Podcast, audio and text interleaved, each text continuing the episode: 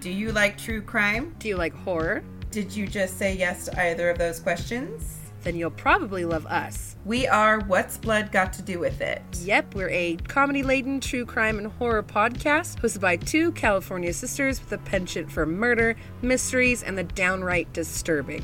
Mm-hmm. I'm Brittany, And I'm Grace. and you can find us on your favorite listening apps such as. Stitcher, Spotify, iTunes, SoundCloud, and Google Play Music. You can also follow us on Instagram, Facebook, and Twitter, or visit our website at www.whatsbloodgottodowithit.com. Love each other. Don't kill each other. But bellboys in hotel. Bellboys handle guest luggage at the time of arrival, departure, or any luggage movement. Bellboys work 8 hours a shift, round the clock.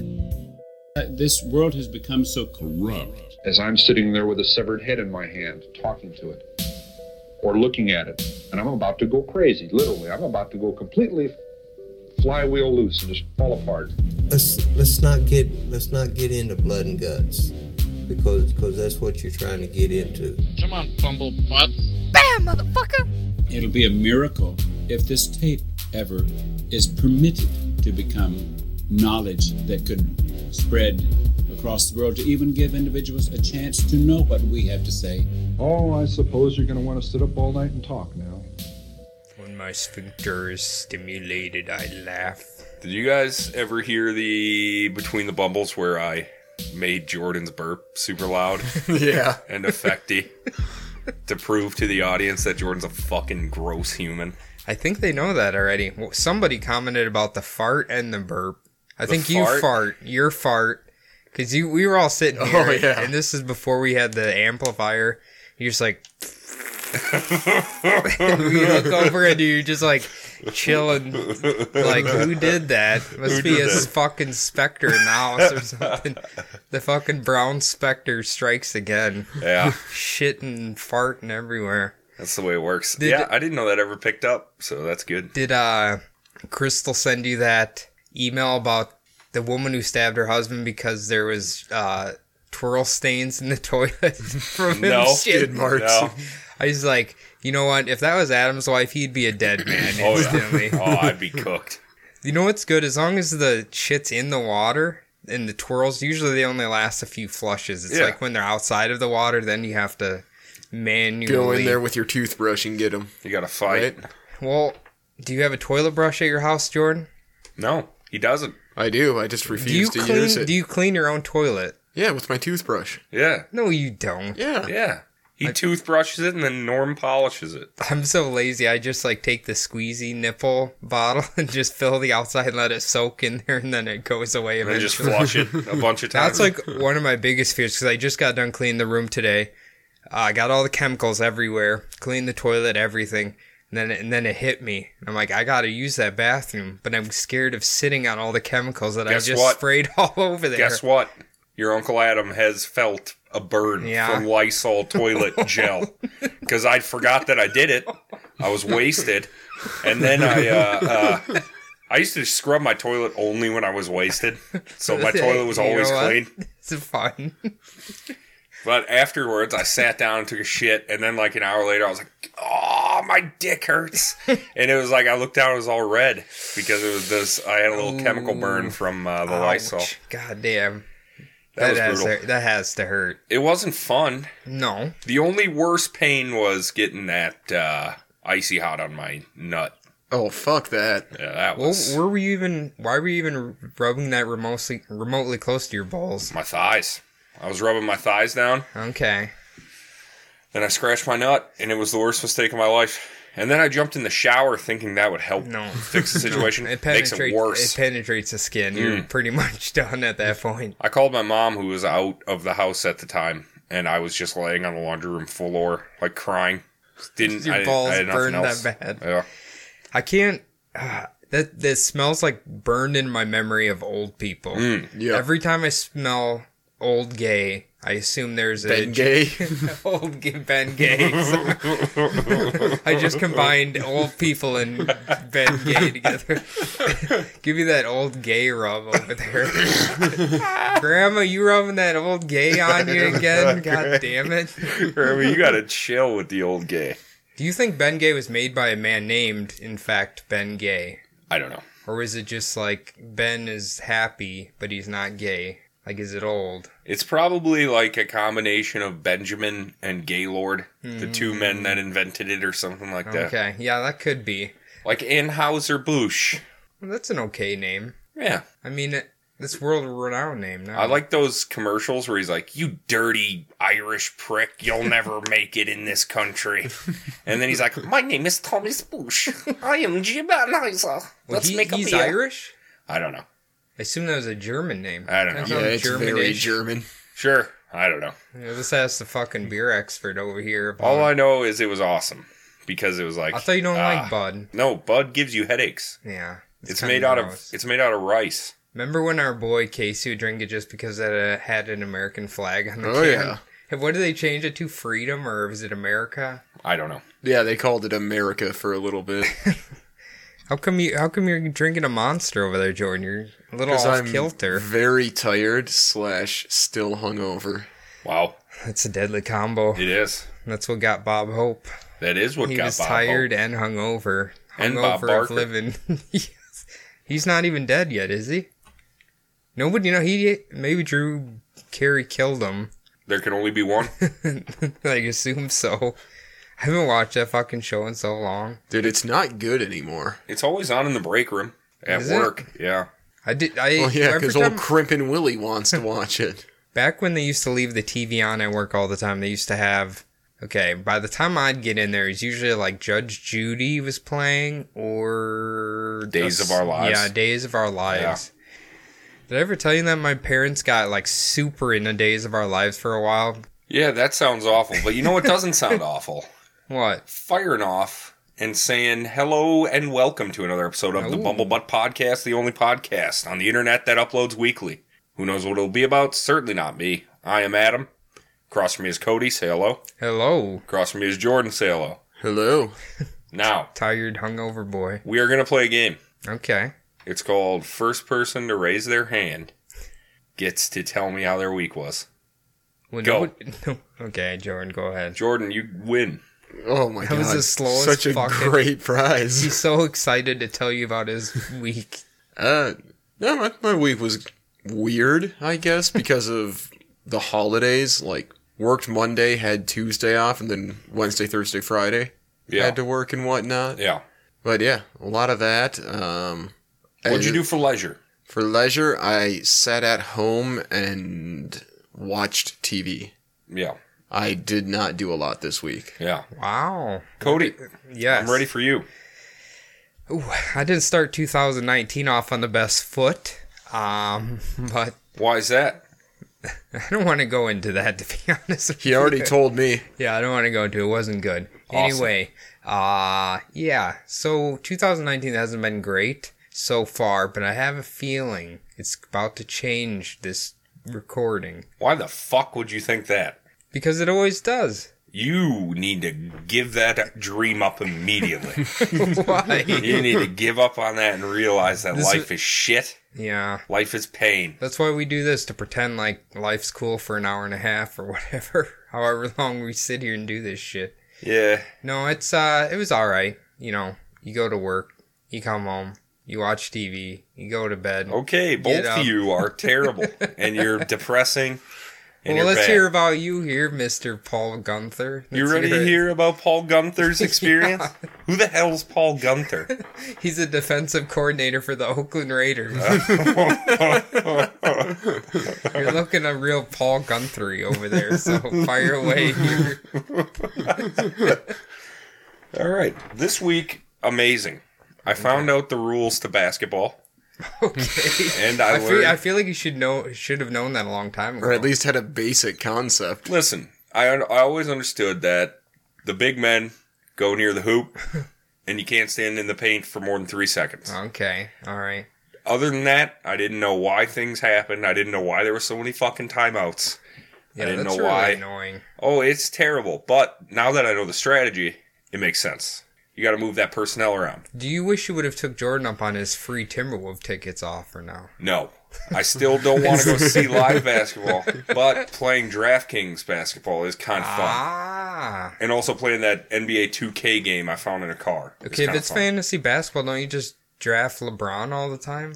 Well, it's like Or Curry or whoever? on that DraftKings, not to get off into a gambling sidetrack, but you have the, on the ones I play, you have like a salary cap, Mm-hmm. and then each player is rated with a dollar amount. So then, like the salary cap is like fifty grand, so LeBron's like ten thousand, or like fifteen thousand. Hmm. Yeah, yeah, yeah, yeah. So you gotta spend your money wisely. yeah, and you- first off, you don't even need LeBron. All you need is Giannis Antetokounmpo from the Milwaukee Bucks. That weird looking thi- gentleman is f- pretty good at. No, I'm at pretty sure he basket. just made that up. Did you by chance put Joe Flacco on your fantasy basketball team again? Joe Flacco was left off Volus, and will be. I don't for- think people understand what you did, but that was uh, that's pretty funny. A few weeks ago, I didn't realize that Joe Flacco was not a starting quarterback anymore. Oh, So I drafted him on uh, DraftKings for like three different games. And he was an expensive QB. I wish they would have told that- me he was that's out. really weird. He was expensive because he was uh, on the fucking bench. Unbelievable. Yeah, Well, he did nothing for me. I can imagine. In fact, I lost everything that day. it's hard for him to do much when he's sitting on the bench watching. but uh, And by everything, I mean I lost like 43 cents because I play Mm, well, 10 cent for games. some people that might be everything. Yeah. You never know. For Paul Gunther, that might be his whole It could be. life saving I mean, it is the Raiders, right? I think you need to look up a picture of Paul Gunther because he's basically looks like a human mole, kind of. Hmm. Just a little stubby man, no neck. I don't think there's a neck on him. well, that's me. Like to a T. you got a nice neck. No, that's me to You a got T. the if you in the percentile, you're in like the 99th percentile for beautiful necks. I'd say. beautiful necks, 99 Yeah. percentile. Isn't that bad? Don't you want to be like the one? No, I right? Am I right? Uh, yeah, no, 99th percentile is right. That's good. Yeah, Yeah. that's good. Okay. So you, I know it sounds very wrong. It's like you could just say you're in the top 1%. I agree. Yeah, I guess. I agree a whatever. hundred fucking percent. So you But- have a beautiful neck. All right, nice. yeah, I can. Okay, I just looked up Paul Gunther. Do you see a neck on that man? No, no, I do doesn't not. have It a goes neck. straight from shoulder to double chin to head Do you see me in that picture? slash jowls. If you had one of those golfer hats that has the top missing for some reason, A visor. a visor. You're such a fucking idiot. One of those golfing hats that has the top missing. Let me give you a five letter word that's going to save you a lot of breath. It's fine. Only douchebags wear them anyway. Yeah. And I'm sitting sitting by that. too. And Hunter S. Thompson. Did he wear one? I don't know. In Fear and thought Loathing he in Las wore- Vegas. I thought he wore a fedora with the top missing, like a fedora visor. No, he liked wearing those bucket hats. Yeah, he was a bucket hat His man. bucket hat. He was a Gilligan man. But he's probably never fished in his life. I would, Okay. wh- I would argue that. Yeah, I would also argue that. well, how- can you prove it? He did. He did a, a lot of outdoorsy shit. He used to write for E ESPN Outdoors. okay. You gotta learn your Hunter S. facts. I need to study him more. That's right. Apparently, he's a He fucking also enjoyed bass just shop. waking up and shooting a few rounds out of his rifle. Yeah, Yeah. out the window. This was a pretty normal day. It's a Texas wake up. Just like my hero in the movie Schindler's List. What did he do to wake up? Voldemort woke Oh, up, Vol- okay, yeah, yeah, stretched yeah. out, walked out on the balcony. So when he got hung in that movie, then he turned into Voldemort. So like Schindler's Yes. List, like a prequel yes. to Harry Potter. Okay, See, what they didn't show you Yeah. Mm. in Schindler's Munitions Factory was it was actually they're making wands. a Jewish magic school. Okay, all right, all right. And I, it make all makes sense now. But we're muggles, so we couldn't see it. Got it. exactly. Yeah. Uh, speaking of necks and hangings, the story today Ooh. is going to involve that. Hell yeah. and I have titled it The End of the Rope. And it is also the end of my episodes on Minnesota Murder. So this is the uh, this is the last story. Everybody, wave farewell. Wave farewell. Bye bye. Wave farewell. This came at the right time for me. Uh, Cody lent me Red Dead Redemption 2. So I've been thinking about a lot of Old West things, and this is not exactly the Old West, but we're uh, just getting out of it. In See this what story. you, what you're gonna learn today is nobody has died since this time period in Minnesota. Never. We're all immortal vampire, uh, sultan genes, gins. Yeah, they're Mm-hmm. that's right. Everything. We're magical beings who don't die or kill each other. So ever. never. Once this was figured out, that was it. Yeah. Once this case was over, that was it. That's all it took for immortality. The end of the rope. Boys, we have been talking so long, my computer went to sleep. But here we go. Just like Jordan. As America found itself jettisoning forward out of the rough and tumble 1800s and into the settled and civilized world we live in today, the global stage began to see the railroad spanning the entire continent, just as gas and the beginning of electricity were phasing out candles. A new phenomena of self consciousness and guilt was sweeping from the ultra settled and high class New England region and had come all the way to our little frozen corner of the country right here in St. Paul. Upon analysis, these New England reformers Hmm. deemed some of the practices of the previous century archaic, including hanging criminals. Weren't they burning fucking witches from New England around this time? How are they gonna call No, us? no, that archaic? was like 500 years earlier. Or Hey, something. I Yeah. bet they were still killing them. Probably. Yeah, I I, mean, don't uh, trust them. No one knows what they do up Whenever in I hear Boston. whenever I hear 1800s New England New Englanders, all I think of is like Puritans. Yeah, You know that's what I'm yeah, saying? yeah, I- sure. maybe that's because I've watched The Witch too many times. Think more Blackwater residents in Red Dead Redemption Okay, 2. okay, Like all right. wanting the long arm dick of the government. coming Okay, all right. On the other side of that coin, these reformers accepted and encouraged government corruption. if you've been a longtime listener, you know that most of my episodes so far have ended in a hanging of some sort, Hmm. right? Mm-hmm. So that's just uh I think that's just uh, how you like people to die. Apparently, it's decent. yeah. Apparently, it's a good death. So We will find out, won't we? unless his head pops off, I guess Well, that would just be fucking awesome. it's like if your neck snaps, you're dead in five seconds. If your head pops off, you're dead in what twenty seconds. So I guess Is it really? something like Oh that. yeah, 14 yeah, seconds. Uh-huh. yeah, isn't it? yeah. If you 'Cause don't, that guy if you blinked. don't, yeah, if you don't mind, yeah, no, his head. They cut his head off and they slapped him, and then he gave him a really angry look, like, Oh, why yeah. did you slap me?" What the fuck was that for? Yeah, maybe he didn't even realize his head wasn't connected. when getting slapped after your head's cut off is the most offensive thing, I, I think you got bigger issues to handle here. Got to be a huge shock. Yeah, It's like my body's gone, and Like- now somebody slapped the shit out of me for no reason. I've been humiliated enough. Jesus Christ, leave me fucking alone. asshole. I lost like 200 pounds right there. Minnesota in 1905 was a political powder keg. As a state which was entering what I would call its teenage years, it was facing some growing pains. The highfalutin reformers wanted an end to hangings, and the other half wanted to stick what had been working to deter crime. During such a time as this, the case we're about to talk about, the story of William Williams, is exactly what the muckraking public needed to pounce on in order to find moral outrage. He prefers Bill, Bill, Bill- Billy, Bills. Billy Billiams?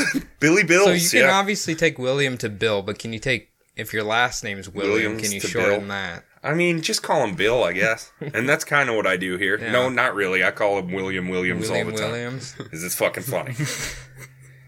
so just like today, like I was saying, these reformers looking for moral outrage. No matter the outcome, both sides would find a way to claim victory. Sounds pretty familiar. At 1 a.m. on April 13th, 1905, an out of sorts and haggard man pounded on the door of Mrs. Emma Klein, who resided at 1 Reed Court in St. Paul. Mrs. Klein was already awake when the man knocked, however, because overhead the sound of gunshots and screams from the Keller apartment had, adac- had acted as its own cruel alarm clock. Are you saying like there's domestic abuse going on upstairs? That's what usually wakes her up. Yeah, she's Okay. that's like around this time. There's a gunshot, somebody's Yeah. screaming, Okay. and then She's, she's, like, a, ah, fuck, I gotta go to work. yeah, she's like, ah, Shut that's up! the you bell. s- Did she hitting her broom on the ceiling? She's like, Shut the "Snooze." fuck up up there. Give me nine more minutes. Miss Klein answered the door and let the man in at once. She recognized him as William Williams, an occasional visitor of the Kellers, and a man Mrs. Klein had seen countless times. But when he came in, he seemed agitated and unable to be still for more than a second. He avoided eye contact at all times and simply blurted that someone had shot the Keller boy and she needed to go check on him and his mother. He then disappeared into the night. Wow, shifty. Shifty Bill. Shifty Bill Williams. Mrs. Klein took the steps two at a time as she bounded towards the upstairs apartment. When she entered the open door, she saw Mrs. Keller sitting upright at the kitchen table, bleeding profusely from a wound in her back, but she was able to weakly mutter, Bill shot my boy. He nearly killed me as well. Grab the lamp and go see if my boy is dead. I don't know if that's what I'd be saving this fucking hole in my back, but alright. That's a mother's love right there, His Cody. name's William, bitch. Please use his full and proper name. William Bill Williams. With some reluctance, and already unfortunately sure she knew the answer, she tiptoed into the next room, where she found young Johnny Keller lying on his side in bed, looking like a sleeping 16 year old after a hard day at school. Although he was still alive, he had two bullet holes behind his right ear. Damn. Mrs. Klein, feeling scared, stayed only a short time before scurrying away. Meanwhile, the same haggard and out of sorts man appeared suddenly at the St. Paul Central Police Station.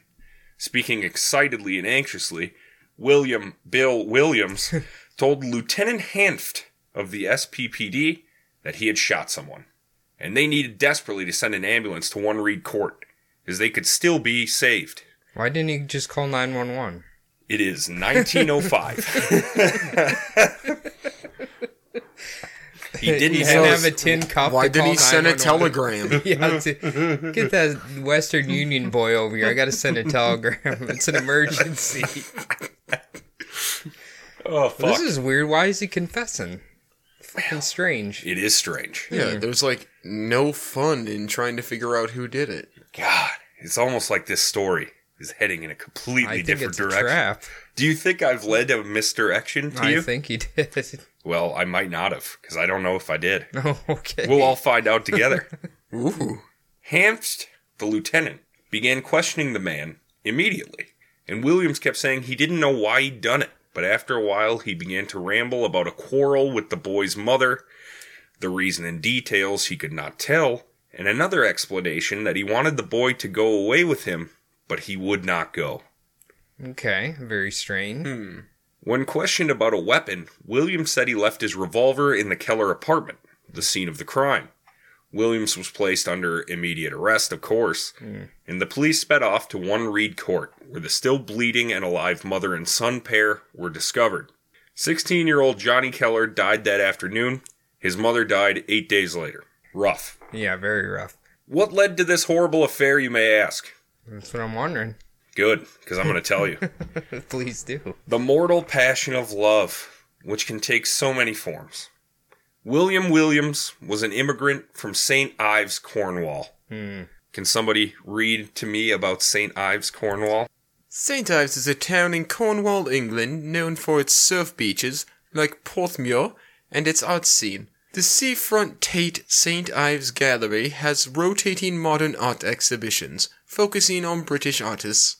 Nearby, the Barbara Hepworth Museum and Sculpture Garden, in the modernist artist's former studio, displays her bronzes and other works boat trips to go to Seal Island, just west of town, to see the seal colony.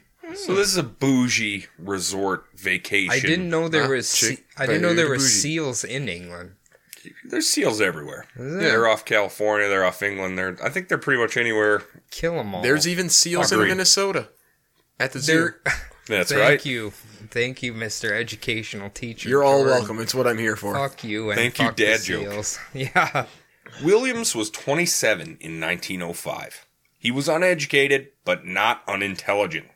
He came over from the seal colony capital of the world when he was Mm. 20. Did he ride two seals over all the way to Minnesota? He fastened them together. Just strapped him on like a pair of uh, ocean rollerblades. That's right. That's right. He was Mushy just skating his whiskered. way in. you, we got a killer whale coming in starboard. Watch out, seals. Evasive maneuvers. I just see like barrel rolls in the water trying to ev- evade fucking Free Willy. He's hungry, boys. Fight him off. So he escaped there when he was 20. Not Okay. escaped, but tried his luck in Minnesota or Right. uh, America. It could have been an escape. The seals might have been taken over. Dude, especially in St. Ives. Yeah. When he got here, immediately he joined the service, which is a weird thing for an immigrant to do, I think. yeah, I think so. He did spend a portion of that time in the guardhouse, though, for attempted mutiny. The guardhouse, I'm assuming, is like the brig or military prison. yeah, that would be my guess. I wish there was some more information about his attempted mutiny. That's for sure. Mm-hmm. like yeah, I to thought mutiny kind of stopped once pirates disappeared. Yeah. No, no, I don't think so. I think that's just when one person rallies everybody to gather up on the leader. and Yeah, it's pretty, pretty much, much. what I mean. what we're gonna do to him eventually. At some point. Oh, he's the leader? Yeah. All right. yeah, I think isn't he the guy who started this whole shindig? Uh, He's the main character of this show. he is. After his service, he spent a two year stint at St. Cloud Correctional Facility for being a little too ready to pull a knife in a fight. Hmm. That'll do it. Once all his ruffianism was out of the way, he seemed to have settled down as a steam fitter, but never stayed on at the same job for long, always choosing to be an intermittent workman to avoid getting bogged down and trapped. Okay. So wh- do you know what a steam fitter is? Yeah, they steam fit pipes. Hmm. Sounds exhilarating. It doesn't sound that fun. I certainly wouldn't like Sounds to do like it. a lot of burns. A lot Yeah. of hand Oh. burns. A lot of A lot of industrial accidents, I'd Yeah. imagine. a lot of putting seal blubber around the seal to seal the steam in there. That's how you do it. Yeah. So okay. If I learned one thing from Dishonored, it's that whale oil is is life. Apparently, did you ever play those games? Yeah, I did. I actually think that oil, uh, if I remember right, they only have like a little cavity in their head it comes out of. Really? Yeah, I'm pretty sure. Or there's something like in their head where they get the oil out, if I could be wrong. We should do a whale oil expose Mm, I think so. on this. I just podcast. remember from, uh, what's the History Channel uh, show about cryptids they used to have, Jordan? Uh, You know what I'm talking about, right? yeah. It's like a monster. Monsters and mysteries in America. Hmm. Yeah. Mm. They were talking about a whale cryptid, apparently. Wow, A Yeah. were whale. I remember. That'd when be that- amazing if there's a were whale. Just ate ate uh, lots of seals. Williams had met young Johnny Keller two years before the murders, while they were both being treated for the most early 1900s disease on Earth, diphtheria. Hmm. No, I said diarrhea, but Does uh, does anybody want to read this, or I can, if nobody else wants to? I'll take a stab at it. Diphtheria is an infection caused by the bacterium Corynebacterium diphtheriae. Signs and symptoms may fo- may vary from mild to severe. They usually start 2 to 5 days after exposure. Symptoms often come on fairly gradually, beginning with a sore throat and fever. In severe cases, a gray or white patch develops in the throat. This can block the airway and create a barking cough as in croup. I don't know what a croup is, but crap, crappy group. Babies, babies get it a lot. It's like a Type- bad cough. it's a type of fish, I think. No, no, no. A crouper? Continue, Jordan. The neck may swell, in part due to enlarged lymph nodes. A form of diphtheria that involves the eyes, skin, or genitals also exists. Complications may include myocarditis, inflammation of the nerves, kidney problems, and bleeding problems due to low levels of platelets. Myocarditis may result in an abnormal heart rate, and inflammation of the nerves may result in paralysis. Sounds fucking terrible. That's a lot of fun, Seems like Yeah. a party. and you get to just like roll the dice of, am I going to be paralyzed now because of this? And that's great. But the vaccines, they came along, and this isn't Hmm. really a concern anymore for No, the thank God. It Yeah, sounds it's gonna fucking come back horrible. with the anti-vaxxers. possibly. Fucking more. Why you always Possibly. gotta offend them? You are an Because offensive they're man. idiots. You are right. they were thrown in together as patients at the St. Paul City and County Hospital and became fast friends. That's creepy. At the time, Johnny was a handsome and well put together 14 year old boy who was working as a bellboy at St. Paul's prestigious Windsor Hotel. Mm. I Hmm. wish I was too. Johnny's a well put together 14 year old boy? Well, I wish I was a bellboy at whatever the hotel too. you just made up was. Me too. Hmm. Johnny's father, John, was a failing cook whose efforts to sustain his family had led him to work opportunities outside of St. Paul, pulling him away from his family for extended periods of time. Is a failed cook just someone who's sober? I think so. yeah. yeah, because I'm pretty sure you have to be wasted to be a cook or a They're not chef, right? drunk enough to like have Yeah. the attention span to do No, to no, be a chef. absolutely not. Mary Keller also had a job to help supplement the income, which was meager, and young Johnny was forced to find a job at an early age to help with the bills. Mm. Is he stonemason? I think he was stonemason. Hell yeah. Jordan's forefathers. That's right. when the two were released from the hospital, model son Johnny Keller defied his parents and went to live with William Williams. First, they stayed in a boarding house, then a hotel. The older man developed a tremendous passion for the young boy. All accounts say it was reciprocated. Is this this ain't creepy passion, is it? I think it's gonna become creepy passion. All Mm, and I'm not accounts- happy about it. All accounts say it was reciprocated, but how could it be when he was a 14 year old child? Right. They were inseparable companions. Keller was loving the new life. At 14, he had already been employed for three years, and this new life, living free and easy, was the absolute dream. All right.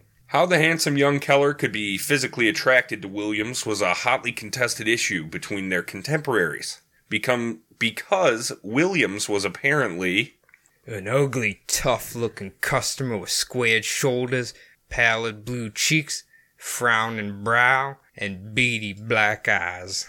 yeah, so an He's ugly sexy. an ugly mutt is I've what never seen him like okay, to get blue cheeks, like is that like old timey makeup on there, you think? Or is that No. think of like old English women and they had like the clown makeup. I'm gonna white go ahead and face. say this is probably a side effect of diphtheria. yes Ah, okay. or like so vitamin natural, deficiency. natural Makeup. Exposure to seals. Sure. Definitely a seal disease of Do some you eat kind. too many seals? This is what happens to you, people. You get squared shoulders Pallid blue cheeks Hmm. and a frowning brow, like old Jordan over there. and beady black seal eyes. Jordan, did you know it only takes four muscles to smile and 8,000 to frown? Did you know that, Jordan? I hate that meme so much. the book I'm getting this information from, once again, Hmm. is Minnesota Murders by Walter Trenery. feel like I've heard of him before. Good Yeah. Old Walt. Once or twice I've Yeah. gone to this well. Just a little bit. This book is tinted by time. I'm going to uh, say something that made me feel, I guess, a little uncomfortable Hmm. Okay. in my 21st century sensibilities. So Walter, he's not he's not with the uh the customs of what words should and should not be used. This book was tinted. Hmm. It was ma- it was published in 62, right? Yeah. So he talks about how homosexual relationships are gross and Okay. kind of like uh, you know, against the social yeah. norms and stuff like Okay. that. All right. So that's just like I kind of tried to skirt around some of that stuff just because it's a Yeah. good story, but Yeah. the way it was reported back then was not fantastic. Sometimes the authors share different opinions than you do. and there's nothing I can do about it. No. And I'm not uh I just kind of avoided You can something. find Walter Trenery and fight him. You can fight a skeleton. okay, c- Can we dig into the psychology that perhaps Walter was dumped by a 14 year old bellboy at one point and now he's very resentful? and he buried it in- Yeah. near the end of his You book. can read in between the lines that his heart has been broken. oh yeah, by a bellman. that he, he, he misses little Johnny, his own bellboy. his own little bellboy. Yeah. that Bellboy to dinged his heart. that dinged his, dinged his bell many a times. He delivered his emotional suitcases right up to the top floor of his heart. so now we've got the weird tiptoey, obviously bigoted 60s way of calling somebody a homosexual out of the way. okay. In 1904, Williams was working as a steam fitter in Winnipeg and took Johnny with him to Manitoba. the two returned shortly after, saying the sleeping conditions were no good for Johnny, which could have been code for not being able to find privacy, or maybe they were met with criticism for their lifestyle choices. The difference between St. Ives lubricant and maple syrup lubricant is it's uncomfortable. You know what's funny? What? In the Eminem album, is there something called St. Ives or St. yeah, Ives? St. Ives uh, lotion. Yeah, she talks about, or Eminem talks about being with a woman, She smells like St. Ives. St. Ives, from blowing at least five men. Okay. So that's that's where I've heard St. Ives before. I think that's a little different than hand lotion, but I think so, okay, yeah. It's fine. Just stick to seal blubber. During this time, Mr. Chef Keller, the Mm. failing but still better version of Guy Fieri, opposed any association with Williams by his son. But working outside of St. Paul, he was unable to exert any direct influence. Hmm. Daddy not happy. I'm surprised Guy Fieri didn't come put a couple bolts in the back of your head after you said that. Yeah, I was gonna say, I'm don't looking. don't you But have disrespect you just our seen flavor his, savior? You just seen his head poking out behind that wall. Ooh, the last thing you'll see is those beautiful frosted tips. Who's Your taking me to brain's Flavor about Town? Mm-hmm. to go to hot lead flavor town, buddy. He was forced to let the relationship go on until such a time as he could act. By December 1904, the boy seemed ready to be back home with his family. Hmm.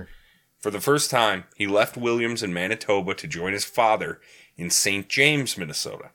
Does anybody know anything about St. James, I Minnesota? feel like I've heard. it Mm, I know the before. name is Saint James. that's it. That's all I know of as well. Saint James Bible, right? Correct. Right. Okay. So The that's Saint where the James Bible, is Bible. written. No, in that's Saint the James, King James Minnesota. No. version. shh. Shh. I, we can't let Cody think he's right. That is But it's funny because he looks fucking stupid, and now the fucking audience will You think he looks ruined stupid. it, you dumb shit. You are a real fucking Saint Jimmy. You're a real St. Jim. A week later, on the day after Christmas 1904, Williams was unable to bear the separation any longer. I need my boy.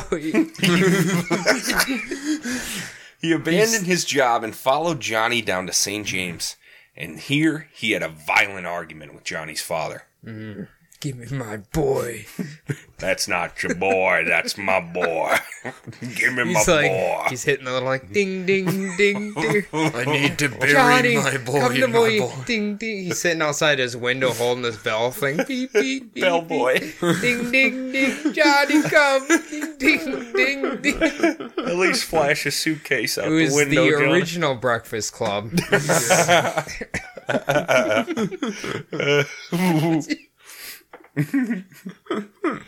During this violent argument, Johnny's father said he would put Johnny in a reform school before he would ever let him go back to Winnipeg with Williams.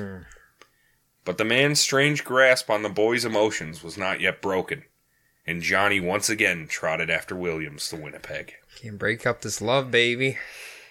It should be noted here that once the two were resettled in Winnipeg, floundering cook John Keller wrote his son and his older man lover asking for a quick short term loan. In spite of Johnny's disobedience in December, the bonds of the relationship between Williams and the young boy were starting to loosen.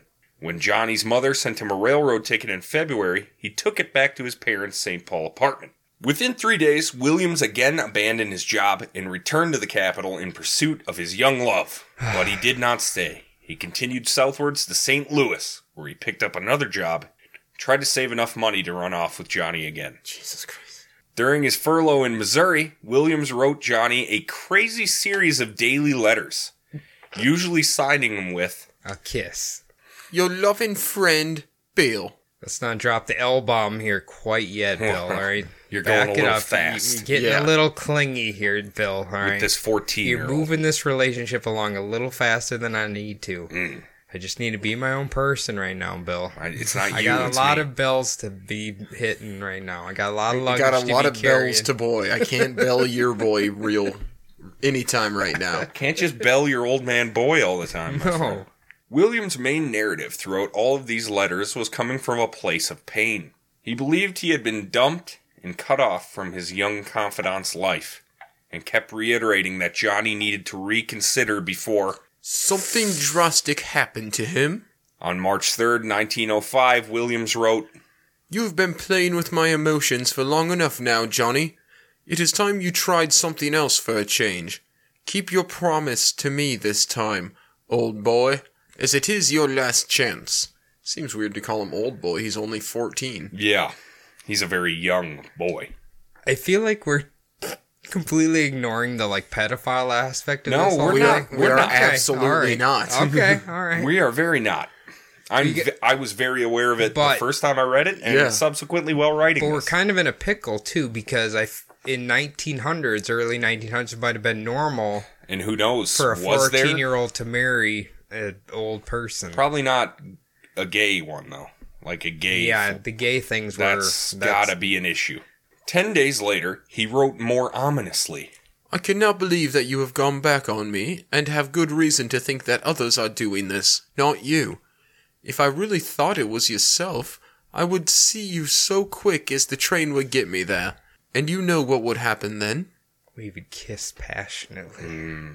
I don't think so. There's plenty of other bellboys in the world, my friend. Please, please, when you're stuck in this depression spiral, like Yeah. you gotta realize there's other bellboys There's out only there. Yeah. one bell for me. No, And there's, that's a 14 year old bell for him. there's bells I think everywhere. I, w- I think we should you you in particular should go to every hotel in the city and tell every bellboy don't if a William comes a ring in his bell you don't you answer that bell. if a man with two the same first names comes in, don't serve him We just your like, bell. I know you're a world renowned bellboy, but have you ever been in love with a man named Willie Will Williams? Will Williams? yeah, Yeah, I've this heard is of a that man. romantic like this is kind of like should be a romantic comedy kind of should be No. turned into one. I mean- what? I mean, I told you what happened at the beginning, right? Uh, you can there was some- change that a little bit. I suppose we could spruce it up for Paramount or whatever. On March 18th, he sounded like the most juvenile Instagram fuckboy sliding Hmm. into a sexy lady's DMs by writing, I showed you my dick, you have to answer me.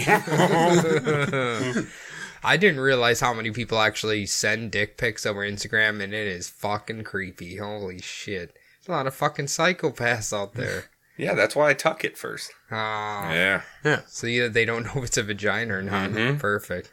Now, as he actually wrote, I told you all about my past. I gave you a true account of it, too. I did not think you would care for me after, but you told me then that you cared more for me then than you did before. I mean, uh, we got to give him a Yikes. little credit because he's avoiding the extreme poetry uh, Yeah. level here. Yeah. So it's not like too cringy, but it's, It's, pretty still- rough. These are like daily letters to this kid. I forgot how Like, old. I'm sure how the mail old- comes and he's just like, Jesus Christ, a fucking another one? I know. He's 27. The boy's Ah, 14. Okay, so he's in that weird area. He wants to find the love of his life p- for permanent. Mr. Bellboy, he's still playing the field a little bit. He's got Yeah. plenty more bells to be Yeah. bopping. He's got 14 year old things to worry about. Yeah. okay, this makes sense then. All right. He de- he does need to like swoon him a little bit better in his letters. Yeah. Yeah. If I read this and it, you get the letter and it's probably got a little red kiss on it and it probably stinks like old Now man. it's got a little perfume. red mushroom stamp instead of a kiss. Ew, Oh, no. I was trying to think of what cologne they'd be wearing in the eight- in 1900s. Uh, hide hide Brute? the pig shit Oh. smell Brute. cologne. Because I assume everything smelled like pig shit. That would be my guess. Yeah. Okay. Smells So they like cover Missouri, they just cover it with the smell of dirt. Yeah. Delicious dirt. smells like Missouri bi- pig shit. It must be from Bill. Is that Kansas City pig shit? At last, Williams came to the bottom of his depression spiral. He believed that Johnny had made a final decision never to return to him. On April twelfth, 1905, after riding a train from St. Louis, William reached the Keller's St. Paul apartment in a nervous and emotional state. Only one day previous had Chef Boyardee himself, John Keller, told his wife that he would shoot Williams if he didn't leave the boy alone. So when Williams appeared at the apartment, Mrs. Keller questioned him coldly, asking what he was doing where he was not wanted. It is probable that she also told him of her husband's threat of fatal violence, as Williams knew verbatim what she said when they questioned him after the incidents. And he also claimed he armed himself to deal exclusively with Mr. Keller, if when he went to the apartment, he was there to shoot him. Ah, okay. gotcha. Ah, you're right. Williams' information fell through, however, when he realized that Johnny's father had once again left St. Paul to work. After talking to Mrs. Keller, Williams departed in a huff and did not return until 8 at night. He found Mrs. Keller and Johnny alone, and what actually happened next can never be truly known, but two deaths were the final result. Williams was charged with first degree murder at once. Moving with insane speed, County Attorney Thomas R. Kane was able to bring Williams' case on trial by May 11th, less than a month after the slayings. District Judge Olin B. Lewis I love this band. he presided. He just winks at him. I got my own bellboy. I'm a, I'm a, I got you, brother. I got my own bellboys at home. they call me Olin for a reason because I'm Olin for that bellboy ass. I don't get it. Francis H. Clark and James Cormacan represented Williams. The St. Paul Dispatch, a newspaper, had this prophetic statement to say on day one of the trial. County Attorney Kane succeeded in having excluded one or two jurors that might otherwise have proved acceptable on the score of having scruples against the infliction of the death penalty. Trying to keep those New England reformers off the jury. Mm-hmm. Mm, can't trust them. Like They'll we said, big be spi- problem. they'll be spilling their fucking clam chowder everywhere. That's right. That white. Get the fuck out of here! No delicious- clam chowder in my courtroom, cocksuckers. Unless it's yeah. Back then, I bet they only liked the Was red the- one. Yeah, probably. The red one's I fine. I like always- the white one. I always The white forget one. about the red one, red one sucks. Fuck the and I've red never one. had clam chowder, so You should have the white one. It's good. Have you ever had a bellboy? roasted over an open fire. Yes. no, I don't like cl- clams, so Well, they're little small pieces usually. Yeah, Get the Campbell's. Campbell's one is good. I like it. it's fucking amazing. Well, homemade's good. Oh, but of course. if you had Outback that- Steakhouse has the best clam I chowder. bet even ratchet ass fucking Johnny, the sober cook, could even cook you a good uh, clam chowder. Jordan. yeah. If I'm going soup, I'm going split pea and ham. Yeah. What about your Wisconsin beer cheese? Yeah. If we had fucking a choice, we would always have bomb soups. But sometimes we gotta have clam chowder out of the Mm-hmm. Right. Progresso. Right. The prosecution opened its case with Mrs. Klein. She recounted her memories of Mrs. Keller's dying accusation that Williams had shot her and her son. Officer Hanft testified that Williams had admitted to shooting someone at One Reed Court, and the argument had stemmed from young Johnny Keller refusing to come away with him. Other policemen offered their testimony of finding the revolver at the scene of the crime. So, and he had already admitted to that, anyways. Yeah. Next up were the medical professionals. They testified that Johnny Keller had a bullet wound in the back of his head and another in his neck. Both were blackened and singed, which indicated that the weapon had been fired at close range. The boy's body had lain in bed, they said in a natural pose. He was not dressed, and with such wounds, the expert stated he could not have moved after being shot. Yeah. And he was He got alive, him while but he he was just couldn't sleeping. move. Yeah. The medical experts also stated that Mrs. Keller had been shot from the front. The wound in her back, which Mrs. Klein had observed blood torrenting out of, was in fact the exit wound. Exit wound. Okay. Next up for the jury's consideration were all of the young, angsty, horny, violent letters that were sent for two months straight from St. Louis. they were read in full, and to complete its case, the prosecution called the slain boy's father, who testified fully to the statutory passion Williams had for his son. I just envisioned the judge. He, they're reading the letters. He's like sweating. He's like, "Man, I wish Pierre would read the, would write me these letters. My French bellboy. I'm going to go home and spank him so hard. Sometimes I wear his bellboy uniform while he spanks me. We role plays. he, he I bring my sends- suitcase to he's- him. He sentences me to a life sentence. We like to pretend that my pants are the suitcase, and I have him open it for me. They got my luggage now, bellboy. okay, here we go. The jury was swayed heavily by John's testimony, especially the part of William Williams' endless impassioned pursuit or stalking of young Johnny, even after his parents had separated them. After this weirdly too personal and sordid affair had been trotted out before the jury, Williams took the stand in his own defense. You'll never guess what defense he went with temporary insanity. wow. He claimed to have no recollection as to what happened after the train stopped in St. Paul and he made the first visit to the apartment.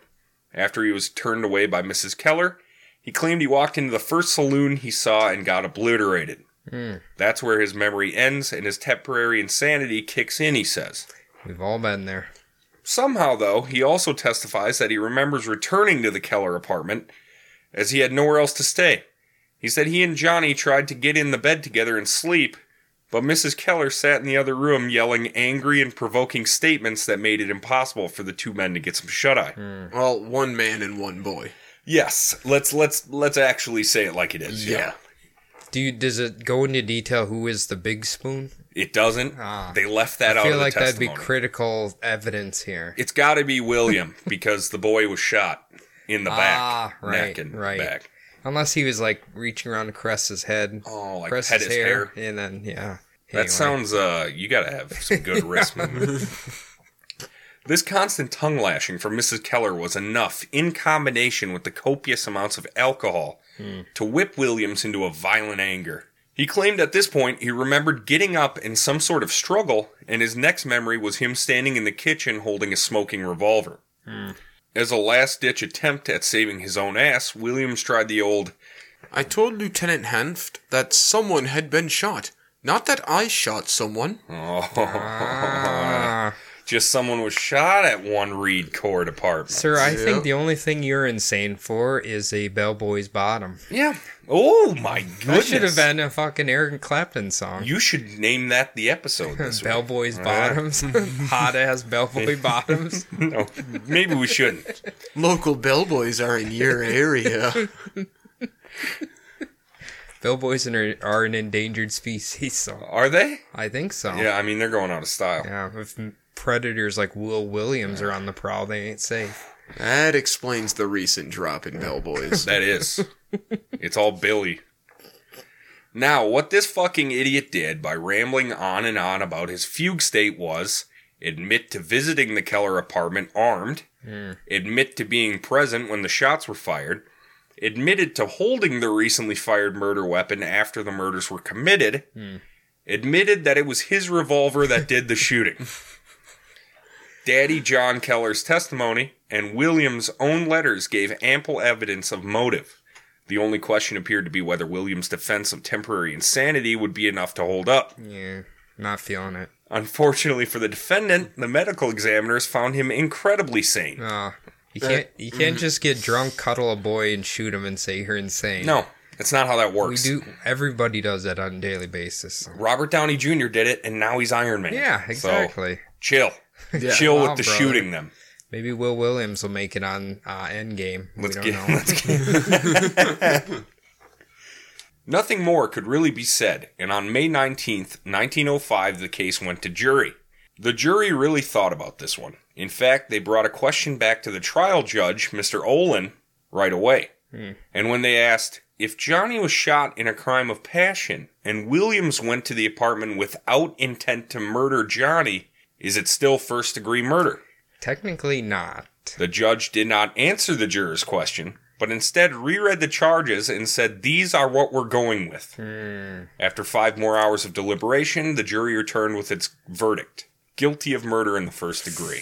Oof. Who do you? Th- uh, one quick question: Who do you think the mortal enemy of a bellboy would be? Like who would be I'm their? going to say arch-nemesis? anyone named William Williams. A no, soda no. jerk. So is that a hotel job? No. It's somebody at like. I was gonna say, would it be like who's the guy who defends the front door at a hotel? The doorman? okay, not oh my defense. god. Do you think they have like a little fort up I think there, they have Cody? a lot of weaponry "Let me underneath see your that very key." long trench coat. Okay, you can get in. The brave They knights have of the front little door. gun, little gun under their weird hat, and lots of weaponry. Who defends the front door? You're a. F- you're brilliant. I love you. well, I was just gonna say, what if the whole jurors row is just filled with them? Oh, then Just- that's free. Yeah, because they don't split their tips with the No, doorman. They don't no, do shit. no. They get all the credit for bringing the bags up. yeah. Bullshit. After the verdict was announced, the county attorney moved for immediate sentence, which the court granted. When asked if he had anything to say, Williams replied quietly with, No, Judge. If I must die, it might as well be now than later. He was sentenced to hang by the neck until dead. Hmm. The St. Paul Dispatch reported. He heard his awful fate with composure. The newspaper's British now. By 1905, with New England reformers swarming all over the country, calling for the enforcement of a unified federal justice system, it was routine for death sentences to be appealed to the Supreme Court. But on December 8th, 1905, the MN Supreme Court affirmed the lower court's decision. Womp womp. Shortly after the decision was handed down, Governor John A. Johnson Oh. issued his Oh, warrant. God. He's unleashing He's got a bellboy, too. Yeah. well, No, They Oh, Samuel. might as well just put him on trial now. Samuel, don't ever abandon me. Another German governor. John A. Johnson issued his warrant for William's ex- execution, setting the date of his hanging as February 13th, 1906. While awaiting his death, Williams found new sides to his life. He became contemplative and kindly. On Hmm. February 2nd, he joined the Roman Catholic Church. Okay. This Ford- sounds very familiar. Hmm. Yeah, it's almost like every Hmm. person on death row does this. Remember that uh, the kind of stupid memes like, "Where do you find Jesus in the d- on death row?" Yeah. Uh, all right. In the Barney. barrel of a 45. Jesus probably had his bellboys too. So and his 45. yeah. Fortified by his new faith, he was able to face death without fear and even joke about his predicament. He even plunged wildly into a series of checkers tournaments that Whoa! went, that went- Whoa! King me, motherfucker. Let's go. those went all the way up to the night of his execution. He did not win the final tournament. Unfortunately, Uh, Um, was it because of a temporary case of death? I think so. Yes, I he was was gonna uh, say, I- disqualified. I hope he doesn't fall in love with checkers, boys. Now. Fuck.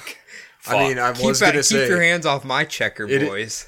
it is a good move on him to join the Roman Catholic Church. oh yeah, for boys. Yeah. I didn't even put that together. Wow. Nice, Jordan, Jordan. Good one. Good association. Altar boys, It bell only boys. took you the whole I mean, episode. they're pretty similar. They're all boys in the end, ain't they? Right. How, So it I'll- took I'll it took him strike you. the whole episode to just come just become ignore funny. it, Jordan. Just ignore it. let the boy let the boy make fun of you. I'll make fun of you later, but not right now. On the night of February thirteenth, after a simple final meal of medium cooked steak and fried potatoes, That's a nice meal. definitely, I'd take it- that. it's a standard. It's certainly, old reliable. fuck it. Why f- don't fix what ain't broken? Williams walked to the scaffold in a brand new suit, shirt, collar, and necktie. this was he wasn't in a Ooh, so bellboy it was a- hop. Sir, what So it if was he a was bus- cosplaying on his execution day as a bellboy? So it's a business formal execution. Yeah. yes. I just imagine him sitting there with his hands crossed, and he just like has a white glove, and he's like, "This way, sir. Can I get your luggage? This way, Let me sir." carry your noose for you. He put on the black cap and cloak without a moment's hesitation. Mm.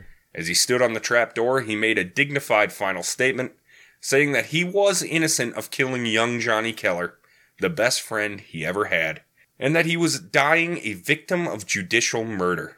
also, you got to kind of accuse somebody if you're going to say you're innocent. Who do you think killed him? The dad? He's putting the system on trial.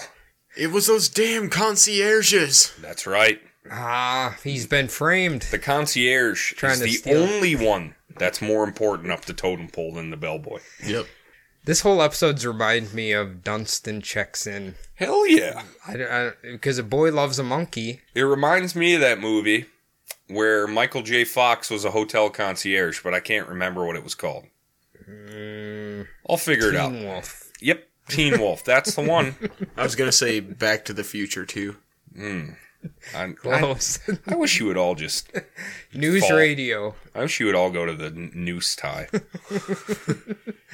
he then turned to the priest attending his final moments and simply said, Goodbye. He said, "Ding." "You are the weakest link." He hit the little button, the little bell. The little bellhop. bing, bing. I want it to ring in my ears one final time. I just picture him dropping on the noose, and then they s- put his feet just low enough so they ting the little bells. Perfect. Ding, for- as he's kicking around. The sheriff released the trap door at 12:31 a.m. and Williams fell through quickly. But there was an immediate uproar in the audience. He's on the floor. The rope was 6 inches too long. Oh shit! Three deputy sheriffs immediately ran to the platform, hauled up the rope, and held the man's feet off the floor for 14 and a half minutes until he choked to death. Holy fuck! As soon as Williams was pronounced dead, spectators seized the rope and cut it into small pieces for souvenirs. Wow! Okay. What shitty people! The reason this happened was the Bumblebutt sheriff had tested the weight with rocks. rocks, unlike rope and flesh, do not stretch when they're hung. No, The rope Wow. stretched eight inches, the neck stretched four, leaving six very important inches that changed the course of his death from immediate to terrifying and brutal. Fuck, that is hor- This is just like Jesus Dunstan checks in. That's exactly like that poor monkey. when they hang him at the end. They, Yeah. They're like, humans are clearly much larger than monkeys Yes. are, so. We we didn't account for this no. at all. And they can climb the rope back he just up, too. clumb he just climbed his way to the top of the Yeah. scaffold and shot us all. the spectators that were present, and I dare say the rest of the nation, took Mm. this bungled execution to heart. They really had to search inside of themselves. Williams was dead, but his influence went marching on in terms of death sentences in Minnesota's future, and weirdly providing a linchpin in defining what freedom of the press entails. After this, a few of the local Minnesota newspapers were all put on trial for reporting on this after a law was passed called the John Daly Law, Okay. which meant that they couldn't report in excruciating detail about executions, just time of death and whatever. But that had been ignored up until like Oh. Okay. like they just wrote whatever the hell they wanted, right? Yeah, yeah, yeah. But up until this bungled one, that's when they started enforcing it because they, obviously Yeah. they didn't want the public to know that they fucking sucked at hanging people. so after that, the newspapers went on trial. They were found guilty of misdemeanors, but then the John Daly law was uh, uh, repealed, and they were able to cover executions. In I didn't full know detail. golfers had such influence on press laws. Isn't that weird? How names just go crazy. So, even today, they can put as much as they want in Yeah, there? yeah. I guess not. I mean, people get executed, but it's just like, all right, IV line slowly entering man's body. Yeah, if Next they line want to, slowly but it's like, entering man's body. who cares? Oh, Yeah. now he's taking a nap. Yeah, he, he's. But guess what? He's not going to wake up from it. I think we should put you as an announcer during the next Lethal Injection, Jordan. That was I think so. fascinating. Yeah, he could do it on Twitch. Here it comes. They're coming down the speedway. It's the poisonous material entering his body, and there it is. He's off. Donate bits Time to see. starts. donate bits to see which uh, which poison will hit his bloodstream first. Which organs are failing first? Here we go. My money's on spleen. Here we go. His heart rate's dropping at 60. Now it's 50. Now it's 40. Now it's 30. Now it's 10, 5, 4, and he's dead. See, I could be a uh, football announcer. See that? You're Guys, in just there. practice. Yeah, You're in there. Maybe our boy Paul Allen, the Vikings guy, he'd be perfect for that. The voice of the Vikings himself. This is the most depressed man in Minnesota. God. William Williams' crimes are undefendable.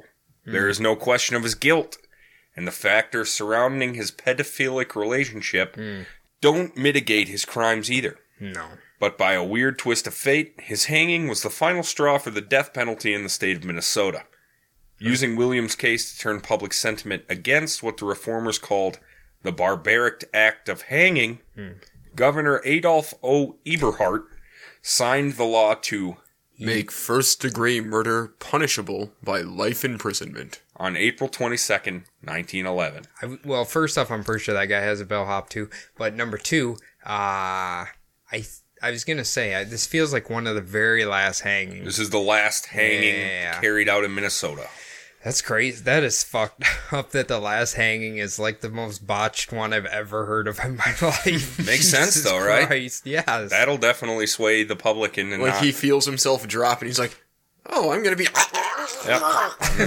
deputies ran over and fucking hoisted him. they went over with their white gloves this way, sir. R.I.P. Minnesota Yeah. death penalty, 1859 to 1911. I uh, R.I.P. in peace. I can say pretty. I mean, from you telling us, sir, I'm pretty confident that he knew exactly what he was doing. He's the type of uh, passion lover who's like, if I can't have him, nobody can. Certainly. And then killed the mother because she was There. keeping them within the apart. vicinity. Uh, Yeah. So yeah, I don't. There's. I mean, there's really no logical reason who else would do it besides him. Exactly. Yeah. And why would you run to the fucking police It was station him. after? it was him. it's- There's first-hand witnesses. Yeah. Sometimes you got to remember not. If they don't love you back, just let them go. Let it go. Exactly. There's plenty of other bellhops in the world for you. They're all over, or at least they were at this time. Yeah. Maybe not so much anymore. And you know what? You could even give a housekeeper a shot. Give it a run. What's the worst that could happen? You have a clean house, that's what'll Hmm. happen. Yeah, that sounds terrible. She'll tell you about all the nasty shit they find in the hotel room. Hmm. Mm-hmm. Those are good stories right there because peop humans are fucking disgusting. Yeah, they're so- trash. yes. They are trash. I mean, I do like to shit in the ice bucket. yeah, but that's seems just like a, a Jordan activity. just a Some So we all I have could to just live see with. Jordan, him and his friends are at a hotel. His friends reaching in the ice bucket. He's like, "This is shit. This isn't ice. What the fuck?" And then he eats it anyway. Yeah, exactly. All right. Yeah, that's the end of this one. The a end good of the one. rope and the end of the story, my friend. Very good story. Yes. Lots of twists. I love that. Do you yeah, get this one was uh real wild. it was nuts, right? Yeah, It was pretty cool. yeah. I think Do it's- you uh, do you get why I call it the end of the rope now? Yes, Why? I get because there's no longer hangings in Minnesota. Eh. Minnesota. this is pure. This is perfect. You've done it. No, So, what a great episode. Thanks, guys. Thanks, everybody, for listening. And as always, if you want to get in touch with us, you can do so at bumblebuttpodcast at gmail.com, What's that, Adam? bumblebuttpodcast at gmail.com. Follow us on Twitter at bumblebuttpod. Follow us on Facebook and Instagram at bumblebuttpodcast. Instagram is, of course, our main focus right now. All right, guys, that's going to do it for this week. We appreciate everyone checking in. Uh, that's going to do it for me. I'm Adam. That's going to do it for Cody. That's me. And that's going to do it for Jordan. that's me. And that's going to do it for all of us here at Bumblebutt Podcast. Did you tell the bellhops to email us their love stories? Absolutely. So, e- email us this week. Subject line Bellhop Love Stories, Bellhop erotica. Bellhop Erotica. and then Bellhop tell us- fanfic. Tell us your hottest bellhop stories if you were a bellhop at any time. Hottest bellhop stories. Yeah, that'll do. That'll do. the way those pants just fit around him. Mm, I love a man with sexy starched clothing and white gloves. that gold trim on that suit. Ooh, The tail's hanging off his jacket. Oh, tiny little hat. I'm gonna fucking come. All right. Uh, listen up on Wednesday for new Between the Bumbles. Thank you. Have a good weekend unless Tuesday. Mm, see ya. No, no, no, no. I'm not even gonna sing it. Bye. Hey, hey. Me and my niggas roll thicker than pound cake. Love a fat ass with a round shape, small waist. We hit the mall and bubble. Blast heat like it's January, February, March when it's time to rumble. Come in like a lion with street slang that'll cut like a fang.